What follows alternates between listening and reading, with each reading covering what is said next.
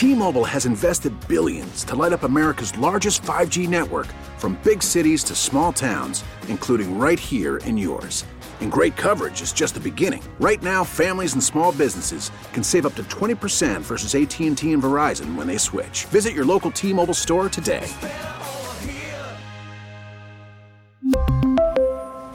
Plan savings with 3 lines of T-Mobile Essentials versus comparable available plans. Plan features and taxes and fees may vary. The top stories from the KCBS Radio Newsroom. This is the All Local. Good morning. I'm Melissa Culross. And good morning. I'm Matt Bigler. 14 Americans infected with COVID 19, what has been called the coronavirus up to this point, who were evacuated from a cruise ship in Japan have been airlifted to American military installations.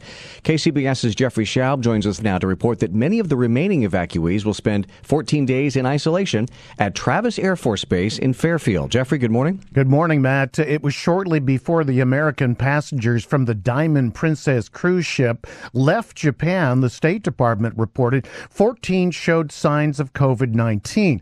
They were placed in isolation on one or both of two chartered 747s, then transferred to medical centers, some possibly in Northern California.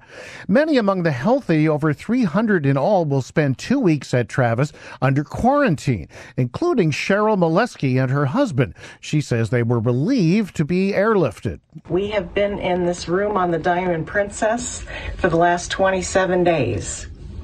For the last 12 days, we have not stepped foot out of this door. Now, any of the 400 American passengers aboard the Diamond Princess who decided not to board the aircraft will remain in Japan for a 14 day quarantine.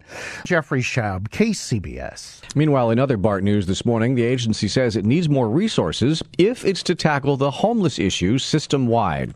KCBS's Carrie Hodousek has that story. BART board director Bevan Dufty says he's hoping they can form a committee aimed at bringing local officials together to discuss ways to improve homelessness on the system. So that we can air these issues and bring some of our colleagues to the table from local and county governments in the region because we're stuck holding the bag on a very bad situation. He says the problem is they're usually forgotten about by local municipalities, leaving BART police officers to pick up the slack. There are a lot of BART police officers that interact in and around homelessness and are tremendously frustrated with the lack of tools that they have at their disposal. BART board president Lateefah Simon says these people often end up on trains and platforms because they're kicked out of their own neighborhoods. Every single time that any of our cities we take down an encampment, folks go directly into our tunnels. They lose their medication. Clearly, we can't deal with all of that, but we have to. Carrie Hodousek, KCBS. Should you or should you not recline your seat on a flight?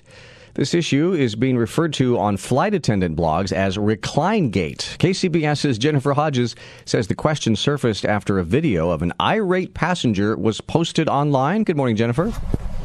Well, that's right, Matt. Good morning. The video was recorded by the woman who had reclined her seat. The man behind her, upset that she had leaned back, is repeatedly hitting the back of her seat. That set off a wave of responses online. Is it rude or not to recline? We asked South Bay residents this morning. I grew up where it's normal. I didn't. I never had someone show me an issue with reclining your seat. It's set up in a way where it doesn't like go into your face. When you fly, do you recline? Of course, yes. you know, the flight attendants at a certain point in the flight, they're like, okay, put your seat back up, put the tray back up. I feel like it does more of a hindrance in the form of safety, even though you might be more comfortable.